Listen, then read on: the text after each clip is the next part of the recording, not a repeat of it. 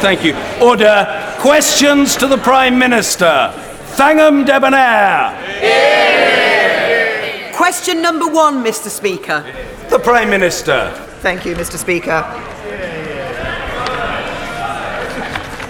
I'm sure, I'm sure that the whole House will want to join me in wishing the England football team the very best for their game against Norway tomorrow. Mr. Speaker, Mr. Speaker, this morning my office hosted a reception to mark Armed Forces Reserves Day, and this coming Saturday we celebrate Armed Forces Day. This is an opportunity for us all to pay tribute to our servicemen and women here and around the world for their dedication and service, and to those who have served in previous generations. Mr. Speaker, this morning I had meetings with ministerial colleagues and others. Later today, my right honourable friend, the Chancellor, and I will travel to Japan for the G20 Leaders Summit. With the threat of climate change putting future generations at risk, vile terrorist propaganda continuing to spread online, and rising tensions in the Gulf, this summit is an opportunity to address global challenges affecting all our nations. Debbonaire. As the thousands of people demonstrating outside will tell you, tackling climate change and biodiversity makes the world safer, more beautiful, and sustainable for our children and grandchildren. Yeah. Does the Prime Minister agree that one of the first acts of the next Prime Minister should be, urgently, a new Environment and Climate Change Bill? putting into place all the recommendations of the Committee on Climate Change to meet net carbon zero, making the world a more beautiful place. Yeah.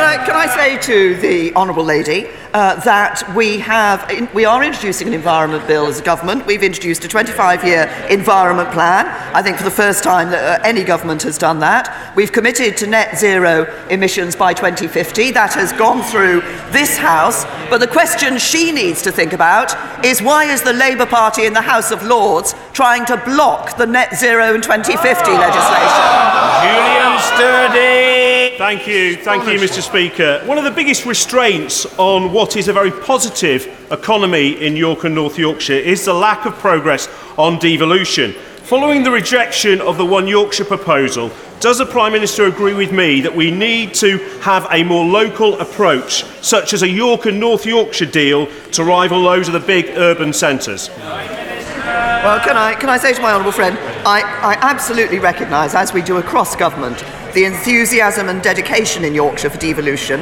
and the potential seen there for harnessing local people's sense of identity with Yorkshire. And we share the ambition of doing what is best for Yorkshire, its people, and its businesses.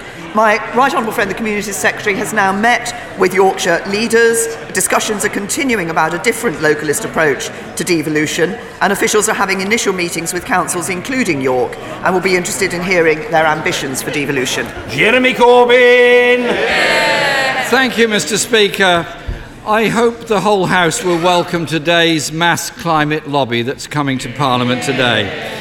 And we should be proud of it. This House, after all, became the first Parliament in the world to declare a climate emergency. Yeah. And I want to pay tribute to the young people and young climate strikers that have done so much to raise awareness of this issue. And I hope members will take the chance today to meet those that are coming to lobby and learn from them because they feel very passionately on the issue. I also acknowledge it's Armed Forces Day and the celebrations are going on this week, and I think we should be concerned about the welfare of both serving and former serving members of our armed forces. And I join the Prime Minister in congratulating the Lionesses for reaching the quarter-finals of the Women's World Cup and wish them well tomorrow night against Norway. Mr. Speaker, I welcome the judgment of the Court of Appeal last Thursday against UK arms sales to Saudi Arabia.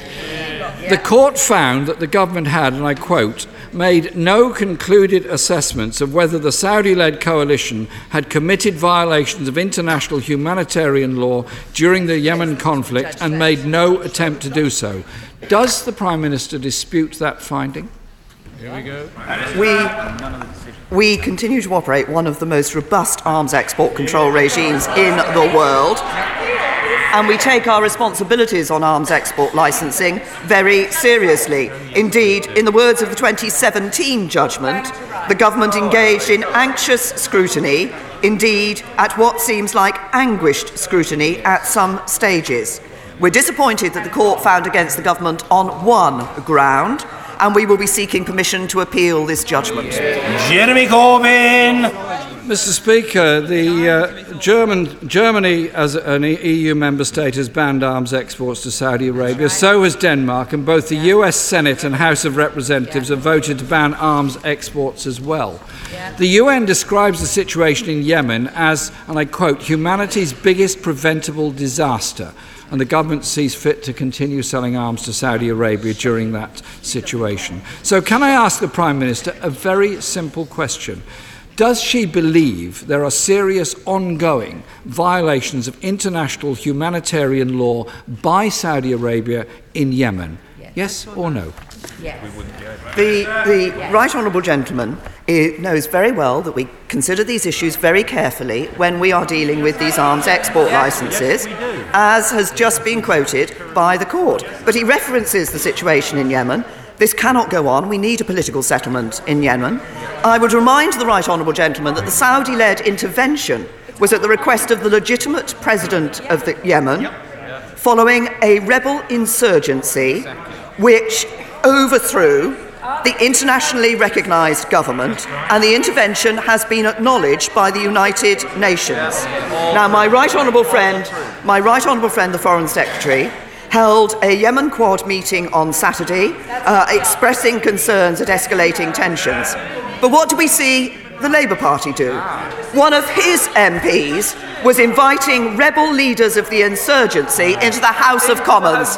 Yet again, Labour on the wrong side of the argument. Jeremy Corbyn! The Prime Minister doesn't appear to understand the depth of feeling at the UN parliaments around the world and even the US Senate and House yes. on this situation. The UN itself has warned that by the end of 2019, if the war continues, 230,000 people would have lost their lives, 140,000 of which are children under the age of five. The UK and EU law states that the government must, and I quote, not grant a licence if there is a clear risk that the t- items used might be used in the commission of a serious violation of international humanitarian law. The government said they'd used the following criteria to judge that, and I quote, an understanding of Saudi military procedures, continuing engagement with the Saudis at the highest level, and Saudi public commitments to international humanitarian law. So, if the Saudi government says they're respecting human rights, do we then ignore all evidence on the ground in Yemen and continue to sell weapons to this regime, which has led to this appalling death toll already in this conflict? I say to the Right Honourable Gentleman, first of all, as I've made clear, we're seeking permission to appeal the recent judgment.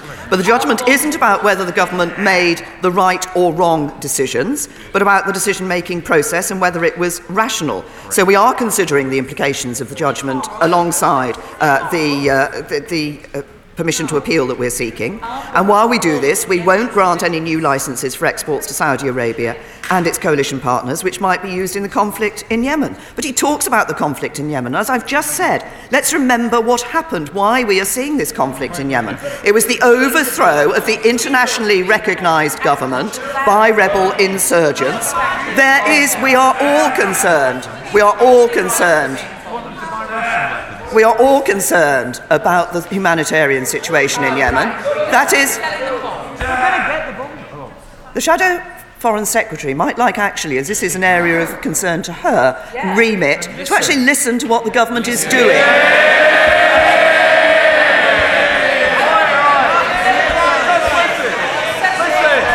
Order, order. The questions must be heard and the answers must be heard. The Prime Minister. We are all concerned about the humanitarian situation in the Yemen. That is why, since the start of the conflict in 2015, our total commitment to Yemen it now stands at 770 million pounds. We are one of the major contributors to support for the humanitarian effort. Uh, ultimately, the only way to resolve this issue is through a political settlement, and that is why we are supporting the efforts of the UN Special Envoy Martin Griffiths. Corbyn! If that's the case, why is the government appealing the judgment instead of promoting a peace settlement in Yemen? Since 2016, Mr. Speaker, for three years, For three years, United Nations experts have been saying that the Saudi coalition has violated international humanitarian law in Yemen. This air campaign has killed tens of thousands and injured and displaced many more. The government says there can be no military solution to this particular conflict. There can only be a negotiated and political solution.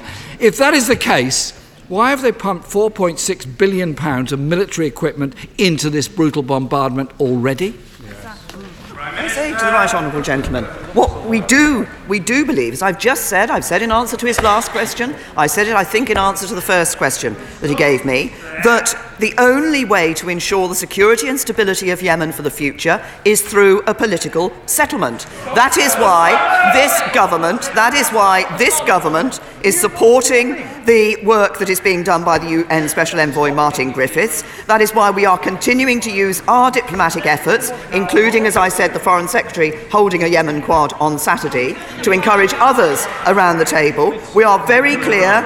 We support the efforts to secure the agreement by the parties to the conflict to implement the Stockholm agreements. That is an important part of the process leading to peace and a political solution.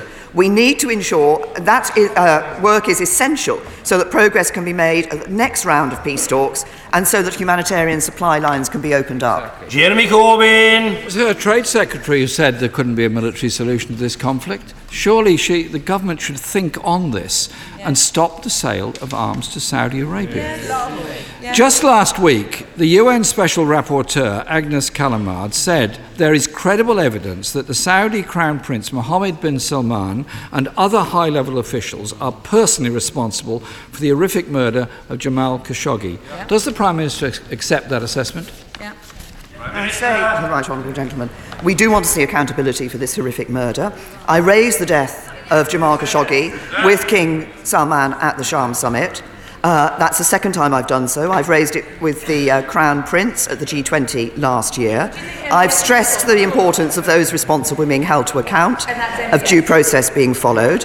We expect Saudi Arabia to take the action necessary to ensure such violations of international and national laws can't happen again. Ju- the right direction, the right way to take this is through a judicial process, and we're obviously closely following the uh, continuing investigation. We expect it to proceed in line with internationally recognised legal standards. Jeremy Corbyn. Mr. Speaker, there is overwhelming evidence that war crimes have been committed in Yemen by Saudi Arabian forces. A state that flouts every human rights norm at home and abroad. Its government believes that it can kill with impunity journalists or civil rights campaigners, Yemenis or Bahrainis. It funds extremism around the world. But the UK has supplied them with over four and a half billion pounds worth of deadly weapons. UK weapons which have been used in indiscriminate attacks on civilians in which over 200,000 people have been killed. And hundreds of thousands more stand on the brink of famine, of starvation, and of death from wholly preventable diseases. Surely, Mr. Speaker, the Court of Appeal the Court of Appeal judgment should be a wake up call to the Prime Minister and the government. So instead of appealing the judgment, why not accept the judgment and stop arms sales to Saudi Arabia now and bring about peace in the Yemen and save those lives? The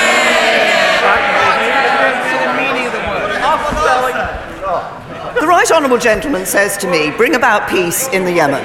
It's exactly what we are working with our international partners to do through the United Nations and through the Yemen Quad. But also, the right honourable gentleman is talking about the uh, relations that we have with uh, Saudi Arabia. That is a relationship that has saved lives of British citizens in the past. Uh, but let's just look at some of the relationships that the, le- that the right honourable gentleman supports. When people were killed in Salisbury, his sympathies were with Russia. When terrorists were killing when terrorists were killing our people, his sympathies were with the IRA. And in the recent tanker attacks in the Gulf, his sympathies were with Iran. He never backs Britain and he should never be Prime Minister. Mr. Bradley! I'm a firm believer that youth work is part of the answer to so many issues in our society and has a huge role to play in my Mansfield constituency, but currently we're at risk of losing vital youth work qualifications. The review of these qualifications was announced on April the 1st, but the funding has been delayed in the system. If it's not secured, we're in danger of seeing universities and colleges drop these qualifications from 2020. So will my right honourable friend ensure that this funding signed off immediately so we can continue to train amazing youth workers? Yeah. Well, my, my honourable friend has raised an important issue and the importance of the uh, proper training of these youth workers. We are absolutely committed to properly qualified and trained youth sector. Uh, and uh, subject to a business case, we have committed to renewing funding for these qualifications and reviewing the youth work curriculum. I know DCMS are in very close contact with the National Youth Agency and aware of the timing issues and hope to make an announcement on this in the near future. Ian Blackford! Thank you, Mr. Speaker. And can I associate myself with the remarks of the Prime Minister with our reservists? I am happy today to be supporting a badge on supporting uh, Nazanin Zaghari Ratcliffe, and I hope in the days that the Prime Minister has left in office, she will do what she can to secure the release of Nazanin from jail in Iran. And I hope the Prime Minister will join many of us outside Parliament today in support of the climate justice activists. And I have to say to the Leader of the Opposition that it was the Scottish Government that was the first government in the UK to declare a climate emergency. And I hope that the UK responds to the leadership that Scotland is giving on this issue. Mr Speaker, do or die, come what may. Those are the words of the Prime Minister's likely successor. The truth behind the Brexit chaos in the Tory party is encompassed in those words. The Tory dream is to drag us out of the European Union no matter what the cost. Prime Minister, before you exit office, will you pledge to never vote for a successor willing to impose a devastating no deal Brexit on all of us? Well, I have to remind the Right Honourable Gentleman yet again that he is due to ask me questions about my responsibilities as Prime Minister. And I would remind him yet again that as Prime Minister, I voted three times in this House to ensure that we could take the UK out of the European Union with a deal that was good for the whole of the United Kingdom, and he voted effectively for no deal. Ian Blackford! My goodness, it's no wonder she's leaving. That was no answer to a question. Prime Minister is showing gross cowardice. On the one hand, the Tories are asking people to put their faith in the most incompetent Foreign Secretary in a century. A man who has made a career out of lying, who has spent his week avoiding the media, photos, and playing to the extreme delusions of the Tory shires. On the other hand, we have the most incompetent secretary in our history. A man, a man who, who writes books on privatising our NHS. Mr. Speaker, the Conservatives clearly don't like the truth. Someone so desperate for a chance as his 30-year Downing Street fantasy that he's Uh, I think the Right Honourable Gentleman's concluded his inquiry. Well, well, if he. Order! Order! If he hasn't, he needs to do so in a single sentence. Order! I don't. Oh, Mr. Cowan! I'm sure you're a well intentioned fellow, but I require no counsel from you. One sentence. We've got a lot of questions to get through. A sentence. Well done. Mr. Blackford. Mr. Speaker, in her last days in office, will she finally act in the best interest of these islands, not the Conservative Party, and admit that neither of the candidates for office should ever be elected Prime Minister?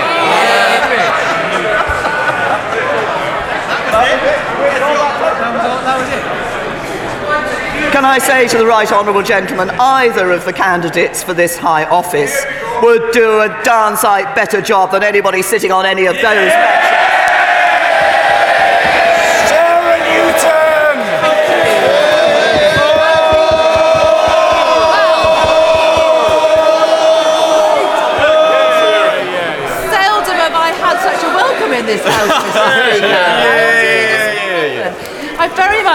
Much welcome the announcements that the Prime Minister and the Secretary of State for Work and Pensions made yesterday. Would my right honourable friend update the House about some of those plans and how she feels that they will enable more people living with disabilities and health conditions to Right, play right. their full part in our society? Well, can I, can I first of all thank my honourable friend for the work that she did as Minister for Disabled People, which uh, sets a lot of the groundwork for the announcement we've been able, able to make on the disability strategy. There are many disabled people in our society who would love to actually be able to get into the workplace. One of the key issues underpinning that strategy is uh, support for people to enable them to take their full role in society, to get into the workplace, to ensure they have access to the support that they need. I'm, I'm very proud of the fact that nearly that something like 950,000 more disabled people are now in the workplace, thanks to the actions of Conservatives in government. Uh, there is more for us to do. The disability strategy sets our path to do that and enable disabled people to play their full role in our society. Caroline Flint. Thank you, Mr. Speaker. Almost every infrastructure project across the UK requires British made steel. The contracts for the next five years alone are worth £1 billion. But yesterday, UK Steel and community trade union members were asking me if the Scunthorpe Steelworks will still be working in five days' time. Will the Prime Minister guarantee that a month from now, before she leaves office, the Scunthorpe Steelworks will still be open. Well, can I say to the Right Honourable Lady, we are concerned about the situation in, in relation to the Scunthorpe Works, in relation to British Steel. That's why my Right Honourable friend, the Business Secretary, is engaging actively uh, with uh, the official receiver. Obviously, the official receiver has a responsibility in relation to this matter, but we are doing all that we can as a government. And I uh, was pleased to meet with, a obviously, as she knows, a number of members of Parliament who have uh, a steel interests in their constituencies to talk about the real impact that the closure of the works would have on people. That's why we're working so actively to try to ensure that we can retain employment in that area. Suella Braverman. Mr. Speaker, I'm due to give birth any day now. I'm hoping there won't be an emergency in the Commons. Uh, but can I just put on record my thanks to you, the former leader of the House, this government, and cross party MPs who have delivered the proxy voting scheme, which will enable my constituents to be represented during my maternity leave. Mr. Speaker, 11 year old Ruby Lloyd Hook, from Hook with Warsash Primary School is campaigning for a pedestrian crossing on Warsash Road to encourage more pupils to walk to school, thereby improving road safety and air quality. Hundreds of local residents support her campaign, her headmistress supports her campaign, and so do her councillors. Will my right honourable friend get behind Ruby's campaign for safer roads in Fareham? Can I?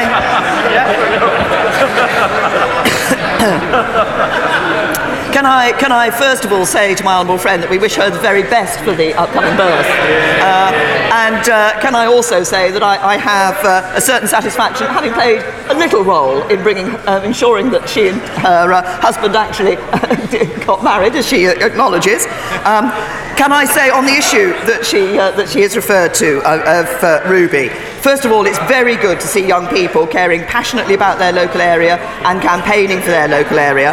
And it's vital, obviously, that school children can go to school in a safe environment. Of course, this is an issue for the local authority, but I would just like to wish Ruby the very best for her campaign. Nick Thomas Symonds.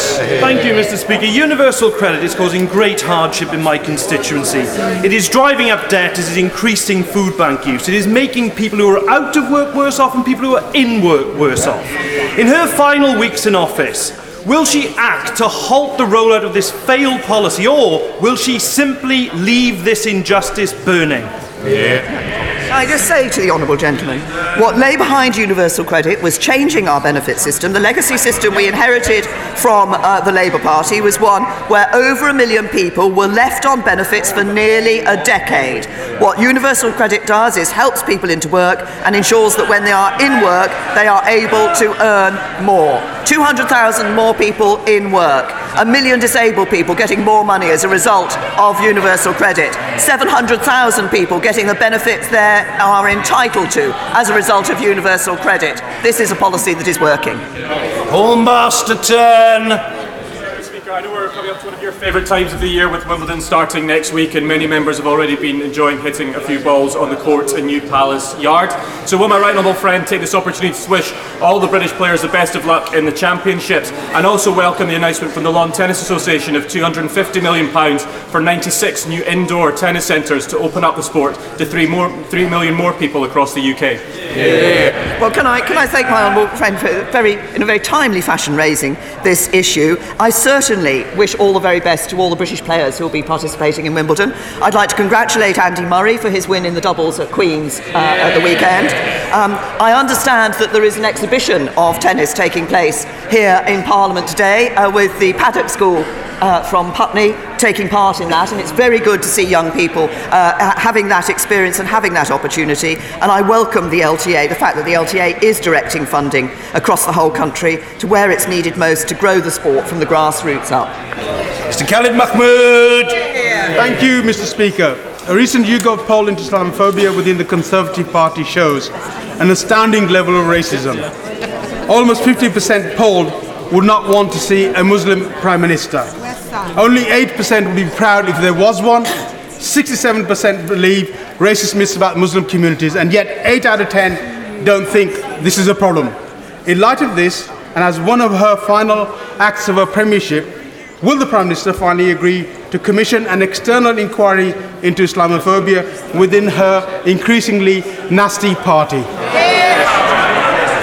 As I say to the honourable gentleman, we take we take any allegations of Islamophobia uh, very seriously in the Conservative Party. Every allegation is properly investigated.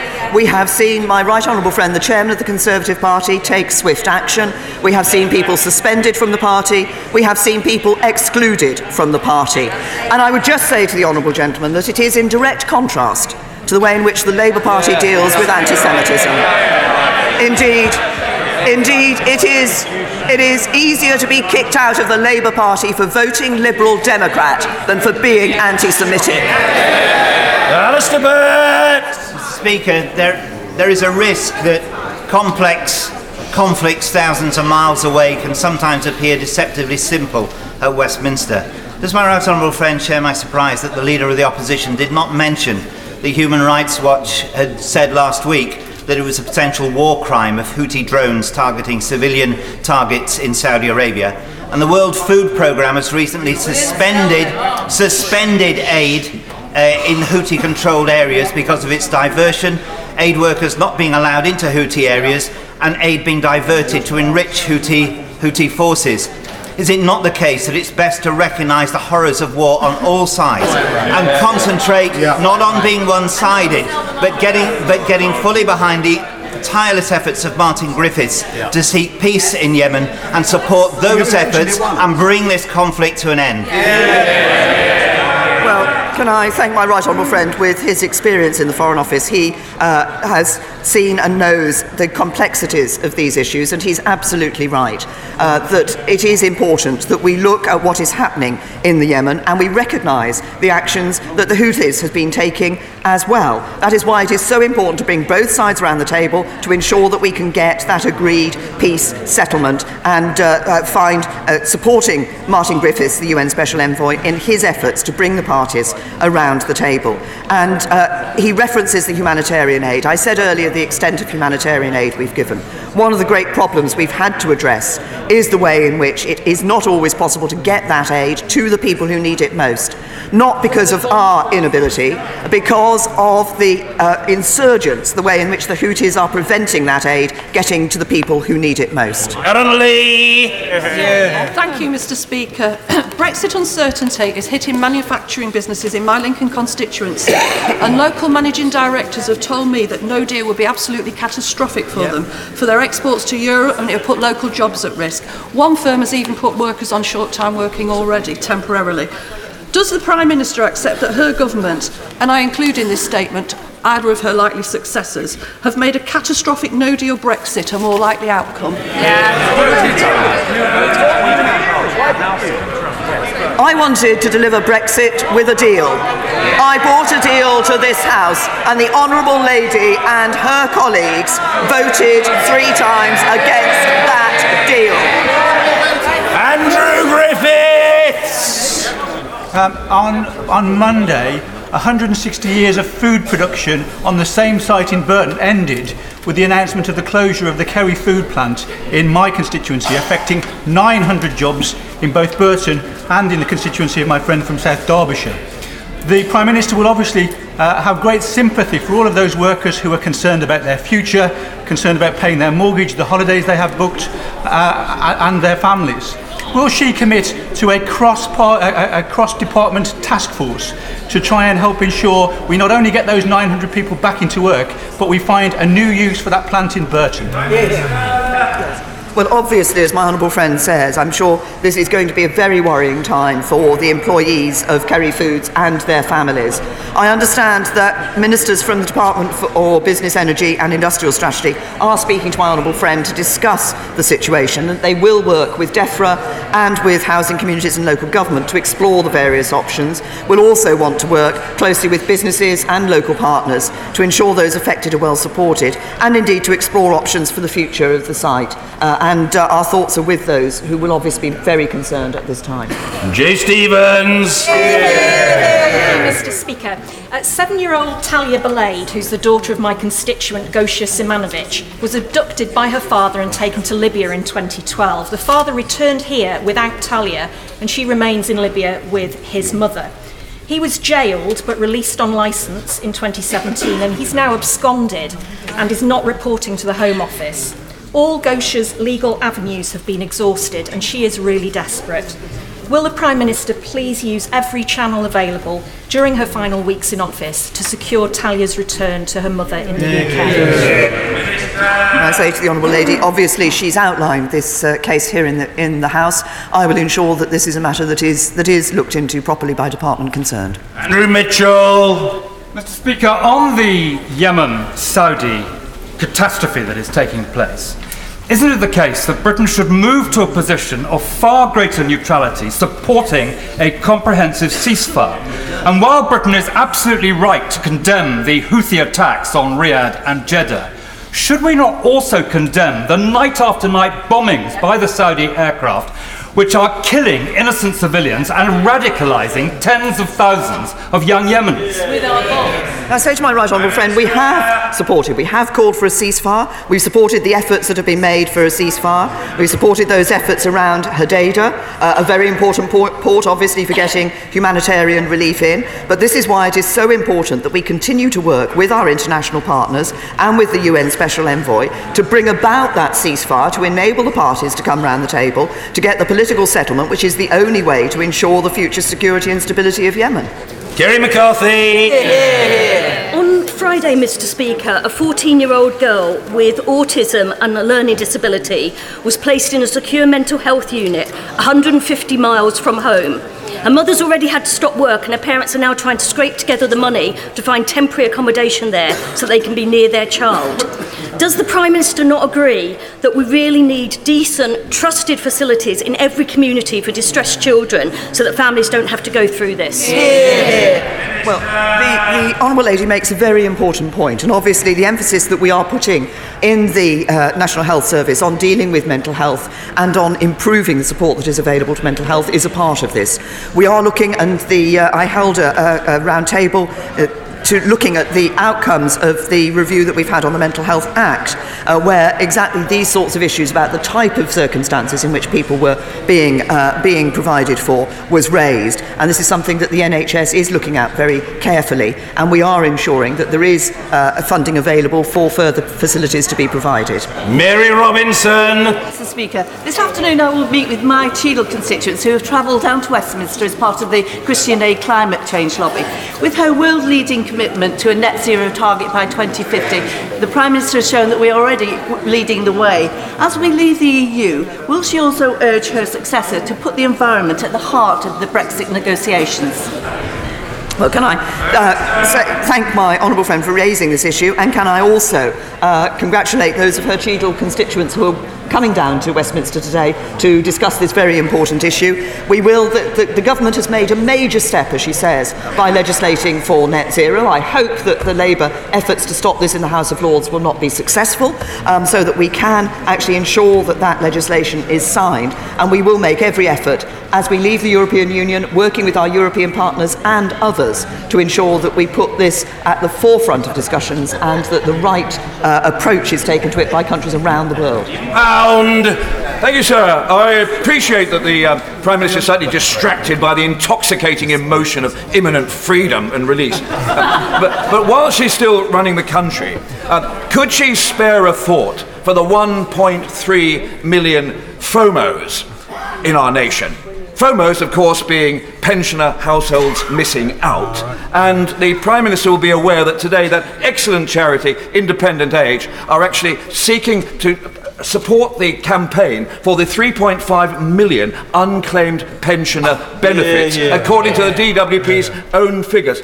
Would my honourable friend, would the, would the Prime Minister agree with me that this 3.5 million should not be left to fructify in the coffers of the Treasury, but should flow to the FOMOs?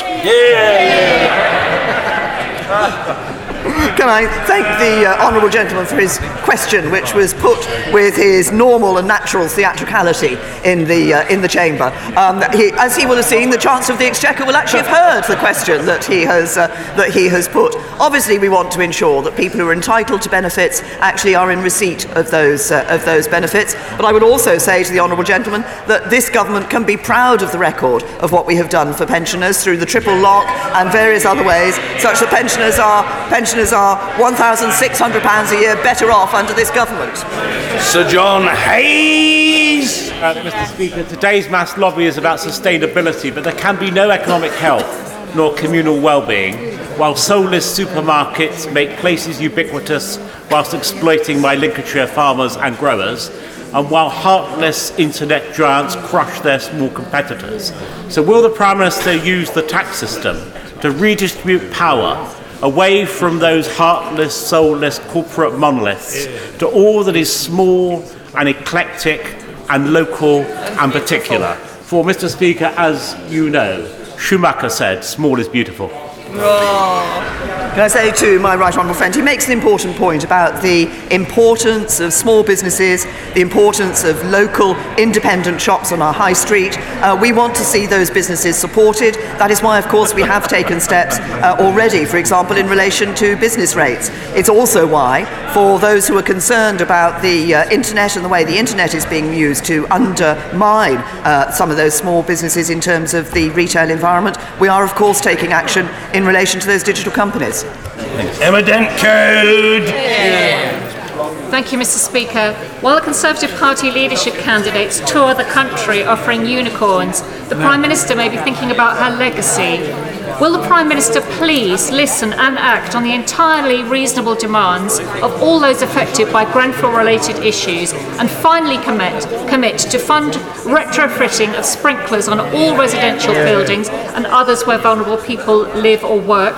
Give clarity on installation upkeep of external building insulation, adequately fund our fire and rescue services, and set up a social housing regulator with teeth. The public may thank you for it. That's right. Can I say to the Honourable Lady, obviously, we are looking across the board. There's a number of issues that have been raised as a result of the terrible tragedy that occurred at Grenfell Tower, which we have already acted on, and we are continuing to work, as I said, indicated in response to her Right Honourable friend, the Leader of the Opposition last week. We are looking at issues such as social housing. I think one of the, while many people focus on the issue of cladding uh, and, uh, and the building standards, actually it was the fact that the people's voices were not being held, heard from that social housing. That is a particular concern, and ensuring we have the right approach in relation to uh, regulation there is, uh, is important. And on sprinklers, the recommendation after Lakanal was not that every uh, property over a certain, uh, a certain height should have sprinklers uh, retrofitted,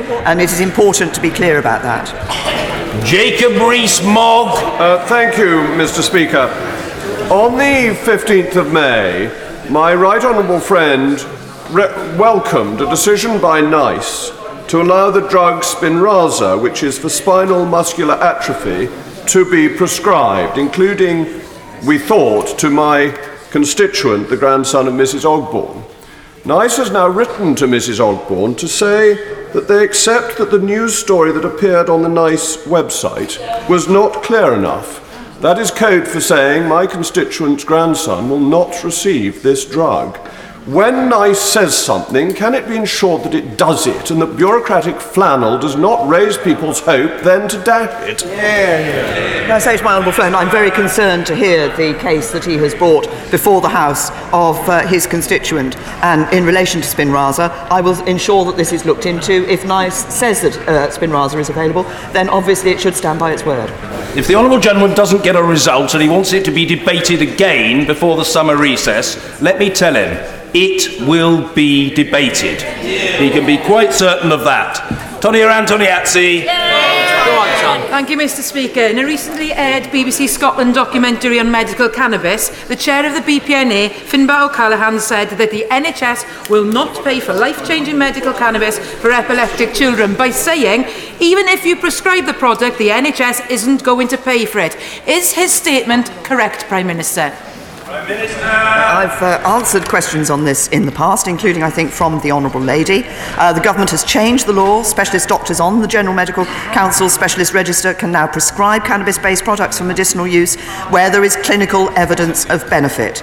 And NHS England and the Chief Medical Officer have made it clear that cannabis based products can be prescribed for medicinal use in appropriate cases. But obviously, we need to trust doctors to make clinical decisions in the best interests of patients. Alex Shelbrooke. Thank you, Mr. Speaker. Mr. Speaker, on Thursday I was able in the adjournment debate to describe the barbaric treatment that my father in law received at a clinic in Barbados that ultimately led to his death. Mr. Speaker, it shows the influence of this chamber that I've been contacted by many people from around the country who now want to talk to me about similar issues.